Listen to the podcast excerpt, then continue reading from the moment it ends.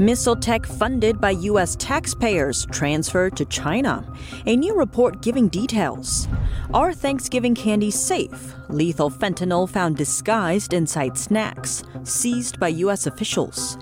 Beijing officials vowing to boost the fighting spirit of Chinese diplomacy alongside the regime's National Congress meeting. An attack inside the Chinese consulate in Manchester. The Chinese consul general admits to pulling a protester's hair during the incident, calling it his duty as a diplomat. And Australia launching an investigation after reports that its former military pilots are getting recruited by Beijing. Welcome to China in Focus. I'm Tiffany Meyer. Not much says shooting yourself in the foot like transferring U.S. technology to boost China's hypersonic missile program. But that's exactly what's happening, according to a Washington Post report earlier this week. Here's more.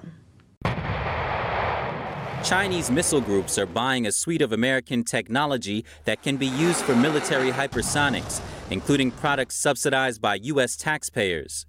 The report found over 300 sales of advanced software products since 2019. They came from nearly 50 U.S. firms and were sent to Chinese missile groups. Many of the firms that developed these products received millions of dollars in grants from the Pentagon. A Chinese scientist told the Post that the American technology is superior in hypersonics, saying China can't do certain things without foreign technology. U.S. export controls ban any sales of American products to China that can be used for developing missile technology. But companies are finding their way around U.S. export bans by selling to private Chinese middleman firms that claim the tech is for civilian use. According to the Post, two of the U.S. firms, Zona Technology and Metacomp Technologies, sold software to the Chinese Academy of Aerospace Aerodynamics, or CAAA. Zona's chief executive said he had no knowledge of the sale directly to CAAA. He said that in the past, Zona had sold the software to a Beijing based military technology supplier that resold it to CAAA. CAAA had played a key role in designing China's 2021 hypersonic missile test, and both the U.S. companies are also beneficiaries of the Pentagon's Small Business Innovation Research Grant Program. The Post says the acquired commercial software and results of decades of research will save the Chinese military a great deal of time and resources as it strives to outpace the United States. U.S. export bans on microchips are unsettling both Chinese companies and Beijing. Bloomberg reports that over the past week, China's telecom regulators recently convened a series of emergency meetings with top players in the semiconductor sector. That's to assess the damage and provide support. Earlier this month, the U.S. Commerce Department unveiled sweeping regulations aimed at slowing Beijing's technological and military advances. The curb includes sales restrictions on certain advanced chips to China. The U.S. also added 31 organizations to its unverified list, a trade blacklist, including Yangtze Memory and Naura. The designation will severely limit their ability to buy hardware from abroad. According to the Bloomberg report, many of the meeting's participants argued that the U.S. curbs spell doom for their industry, as well as Beijing's science and technology ambitions. Some American companies will also face impacts. U.S. firm Lam Research says its revenue could halve in China, a market that yields roughly 30% of its overall business. The report says it's unclear how Beijing will respond to the new restrictions. But experts predict more state led spending and intervention from Beijing to counter the U.S. measures. Halloween and Thanksgiving are around the corner, but are candies and other sweet treats safe? Officials recently seized lethal fentanyl pills disguised as candy and snacks inside the U.S. Here are the details. Thousands of suspected fentanyl pills were seized at LAX, Los Angeles International Airport, on Wednesday. Authorities say someone tried to go through the airport's security screening with an estimated 12,000 fentanyl pills disguised as bags of candy and snacks. That person fled, but the investigation is still ongoing. The DEA says fentanyl is the deadliest drug threat facing the United States. In 2021, a record number of Americans died from drug poisoning or overdose. China is the primary source of fentanyl trafficked into the United States. Most fentanyl precursors originate from China, mainly from the city of Wuhan. The precursors are sent to Mexico to produce fentanyl. Then Mexican cartels move the drugs across the U.S. border. Fentanyl is widely seen by experts as part of China's unrestricted warfare tactics. Chinese officials are boosting the so called fighting spirit of the country's diplomacy. The leadership of the party is the foundation and soul of Chinese diplomacy. Daring to fight is the spiritual character of Chinese diplomacy. China's vice foreign minister added on Thursday that Beijing would seek to improve its ability to fight. In recent years, the Chinese Communist regime has been increasingly applying an aggressive and confrontational approach toward diplomacy. It often features using harsh language to address other countries. It's been dubbed China's wolf warrior style. Included are Beijing's threats toward Taiwan. Chinese Communist Party leader Xi Jinping recently reiterated the regime's dedication to taking over the democratically ruled island by force if necessary. The communist regime describes this as reunification, although the CCP has never ruled the island. Now we turn to China's economy, almost a trillion dollar deficit. This is the gap between the spending and the income of Chinese provinces in the first eight months of this year. The figure marks the widest disparity in the last 10 years, and it not only reduces local authorities' ability to fund infrastructure projects, but also raises risk for the world's second largest economy as a whole. The data comes at an already trying time, with the global economy wobbling under recession risks and tensions between the West and China rising. Inside China, Communist Party leaders are also still vowing to keep strict COVID 19 driven lockdowns in place. The strict measures often lead to factory closures, business shutdowns, and residents being confined to their homes. On top of that, additional spending to contain virus outbreaks has strained local finances. Local branches of government under the Chinese Communist Party have long been a pump primer for China's growth. At that level, two major money making sectors are in play. The first is land sales.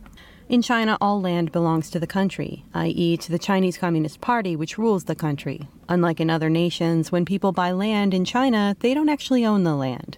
They're simply purchasing the right to use it for a certain number of years.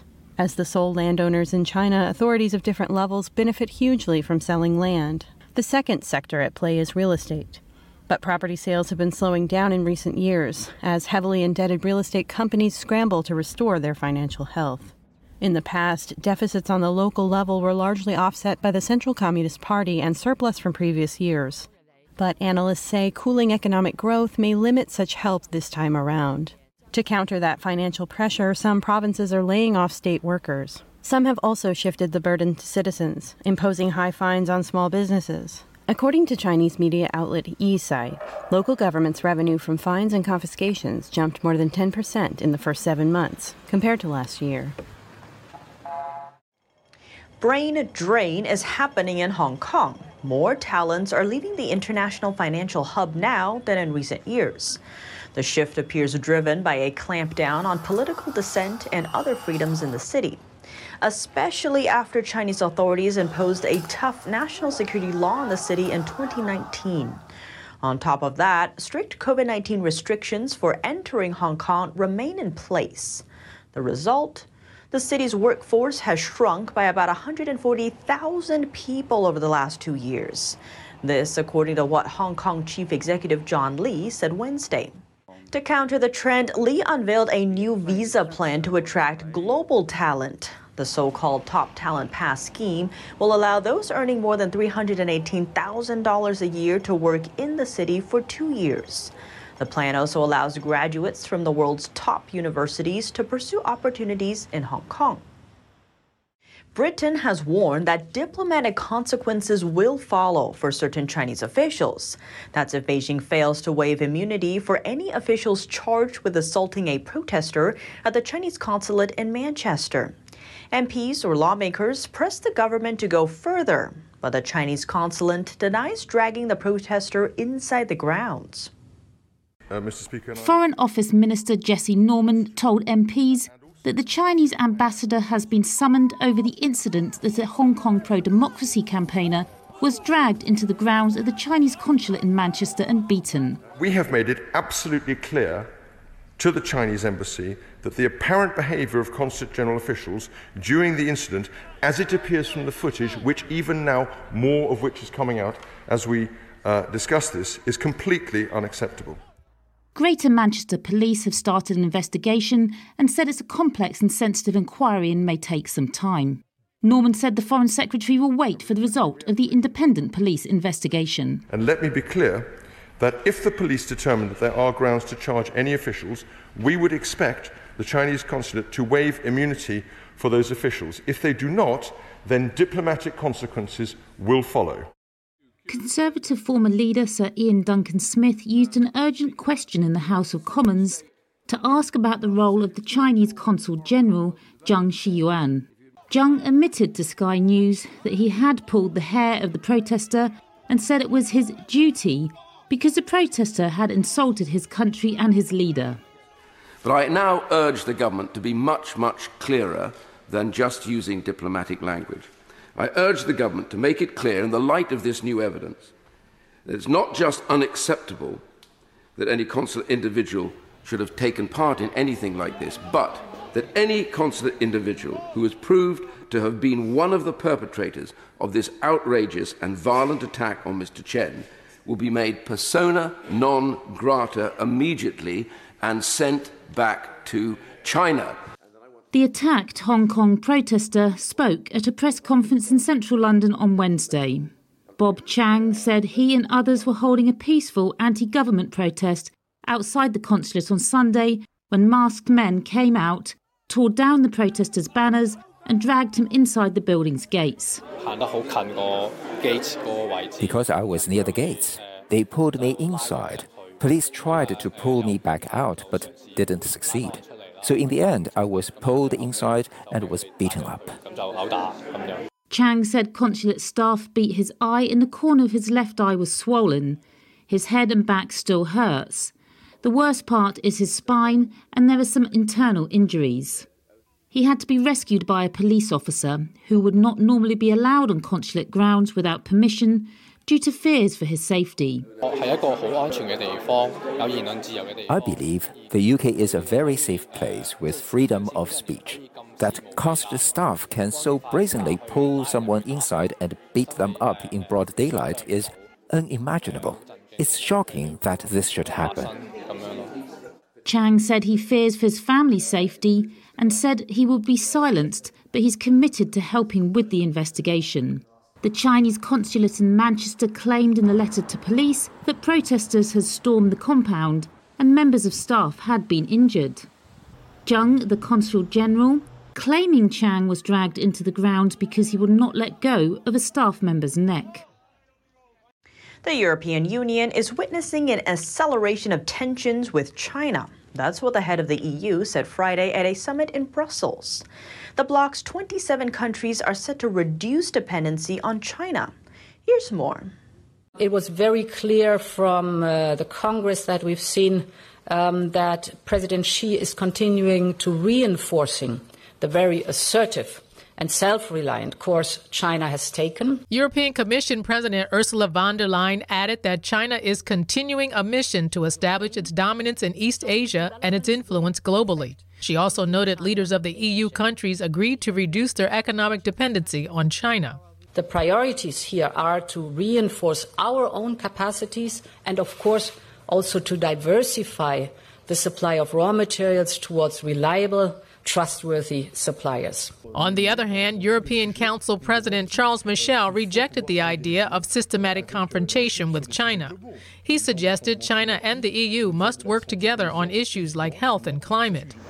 Right now, the EU regards China as a partner, economic competitor, and systemic rival. But the term rival doesn't depict the lowest possible relationship. Experts say there are still two levels below it adversary, or a nation one looks to defeat, and enemy, a nation one wants to eliminate, like via a physical war. Australia appears to be taking aim at Beijing. It launched a probe on Wednesday into what the defense minister called disturbing reports that China is hiring ex Australian Air Force pilots to train the Chinese military. This comes after the BBC reported that the Chinese regime allegedly recruited up to 30 former UK military pilots to train its air force. Australian lawmaker Andrew Hastie told Sky News that a source has confirmed two former Australian fighter pilots were approached to train China's armed forces. Two former Australian fighter pilots had been approached by the people who run the program but had declined to participate. The UK had earlier announced it would take decisive steps to stop Beijing from headhunting former British pilots. In the first half of our interview earlier this week with Nick Eftimiades, retired senior U.S. intelligence officer, we discussed how the Chinese Communist Party may be targeting the U.S. midterm elections. That comes as the FBI sends out a warning to Democrats and Republicans. It's over Chinese hackers searching for computer system vulnerabilities inside the party's headquarters. But Beijing's infiltration stretches beyond that. And Eftimiades says it's even leading to the self censorship of Americans. And so, Nick, what are the effects of that? What does that mean for, say, our daily life in America? The way China manages this is, um, you know, they, they, they, try and restrict any um, discussion, any negative view on the party okay, specifically on the CCP. So that means in the case of the manager of the Houston Rockets, you're not going to express any freedom. There is no freedom of speech or freedom of expression. You cannot do that because you will offend China. For any business person dealing with China, you have to play by China's rules. So your liberty, your freedom, as you've known them as an American or in liberal democratic societies globally, is restricted.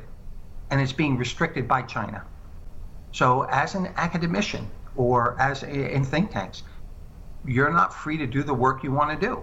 You're not free to, to present the results and the honest academic results of studies and reports. Because if you do and they reflect negatively on China, China cuts access for that person. So China can't, you know, they, they can't get any information, go to China, travel, interview people, etc. China will cut access. Same way they'll cut business deals for business persons.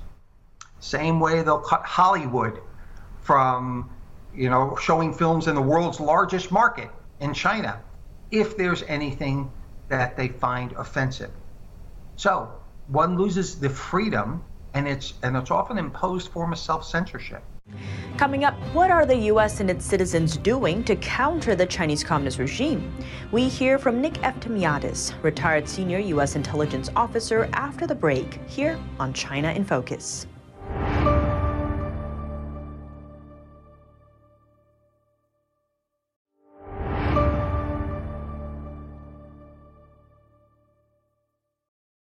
Welcome back to China in Focus. I'm Tiffany Meyer. As Beijing and Washington compete for dominance, what is China's real goal?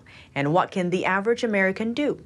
Nick Eftimiades, retired senior U.S. intelligence officer, breaks it down. And so, Nick, the U.S. has long been a champion of human rights, but it sounds like now we're self censoring ourselves. So, are people aware of that, and where do you see this going? So I, I, think you find a bit of a struggle in the United States. Average citizens aren't really aware of it because the U.S. is not. U.S. citizens aren't really uh, aware of foreign policy issues. They are becoming a little more aware of China's behavior, its aggressive behavior, its threatening behavior, but that's largely due to China and what China has said over the past two and a half years, you know, due to COVID. So um, so the opinions, and if you take a look at the uh, research polls, the opinions of China have gone down dramatically in the United States and the um, and liberal democracies all over the world. However, within the United States, such as in university environment or in political environment, the debate still goes on as to the nature of how we should, what we should do to engage China. Lots of people are making lots of money, and that's a simple truth. U.S. policy for decades towards China has been characterized by ignorance, arrogance, and greed. There was always this arrogant belief that China will surely become democratic when they see our way of living. There was ignorance in not knowing what the CCP was up to, what the CCP had intended, you know, for future relations. And there was greed. Greed on the part of government officials, greed on the part of corporate officials, and greed on the part of universities who don't want to give up the, the, the money that they're making with students paying $40,000 a year to come to the United States, even if it means violating their own personal you know, beliefs on freedom and academic freedom and freedom of speech. Now, a lot more are coming to the realization that, wait a minute, maybe this is a little, you know, Beijing's not saying very nice things about us, and they're doing even worse. So maybe this isn't the benign environment that we'd hoped it would be. So the, the, the nature of the discussion is shifting. But that's it in essence, you know, our, our own beliefs and freedoms by the dollars that um, that our corporate and academic and institutions are, are, are making off China. And Nick, on the ignorance part, what is China's goal here? What are all these influence operations headed towards?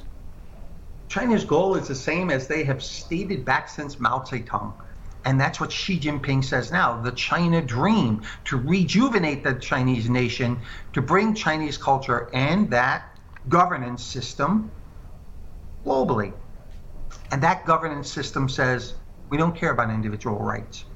And we're dealing with it from an economic um, competition, we're dealing it from political and ideological competition, and we're going to deal with it as a military threat. And Nick, what's your view on seeing China as a competitor or an adversary? What's your take? Well, I I see it more as an adversary, but that's because I'm reacting to what the CCP says. I mean, I'm reacting to those discussions that actually, you know, that that happen inside China, and and you know, and it's not just hardliners. I mean, the hardliners are now the norm in in Chinese politics which is a pretty frightening thing. 15 years ago, you might have China was liberalized in a totally different way. So you, you wouldn't have thought that that the um, that the uh, hardliners were such a you know were anything other than an outsider group, but they've actually evolved to be the mainstay in China. And um, so I, you know, as, as, is my work and career, I sort of see it as um, I don't want to say the glass half empty at all, but I see it as a, a threatening environment. And, you know, there's no indication they're going to stop. We say, you know, please stop the cyber operations, the cyber collection. They deny. And yet it is rampant. They conduct more cyber activities against the United States than everybody else combined. Um, theft of technology. I, my database alone is over 700 cases, you know, all going back to China. An extraordinary effort on their part covert influence operation. Tens of thousands of websites and accounts, you know, leading back to China are taken down. So, and yet they keep coming again and again and again. So, you know, um, a person in my position views it in a lot more adversarial nature than just being a competition. And Nick, any last words you'd like to add? Uh, it's it's tough. I mean, we have a China is very dedicated, very committed towards its vision over the long term. And the United States really doesn't do well, or nor do U.S. allies do well with long term strategies and practices. Uh, but it, it's far past time when we need to get better organized and recognize that this is a, a, at least a challenge that we have to deal with. Whether you label China as a competitor or as an enemy or, as is commonly said, a frenemy, uh, you know, because they are a friend as, as well as we have our adversarial moments. However, you want to characterize them, we do have to have a, a coherent way of dealing with that competition. That's all for today's China in Focus. I'm Tiffany Meyer. If you have any feedback on this show or have something you'd like to see us cover, send us an email at chinainfocus at ntd.com. We'd love to hear from you. Thanks for watching. See you tomorrow.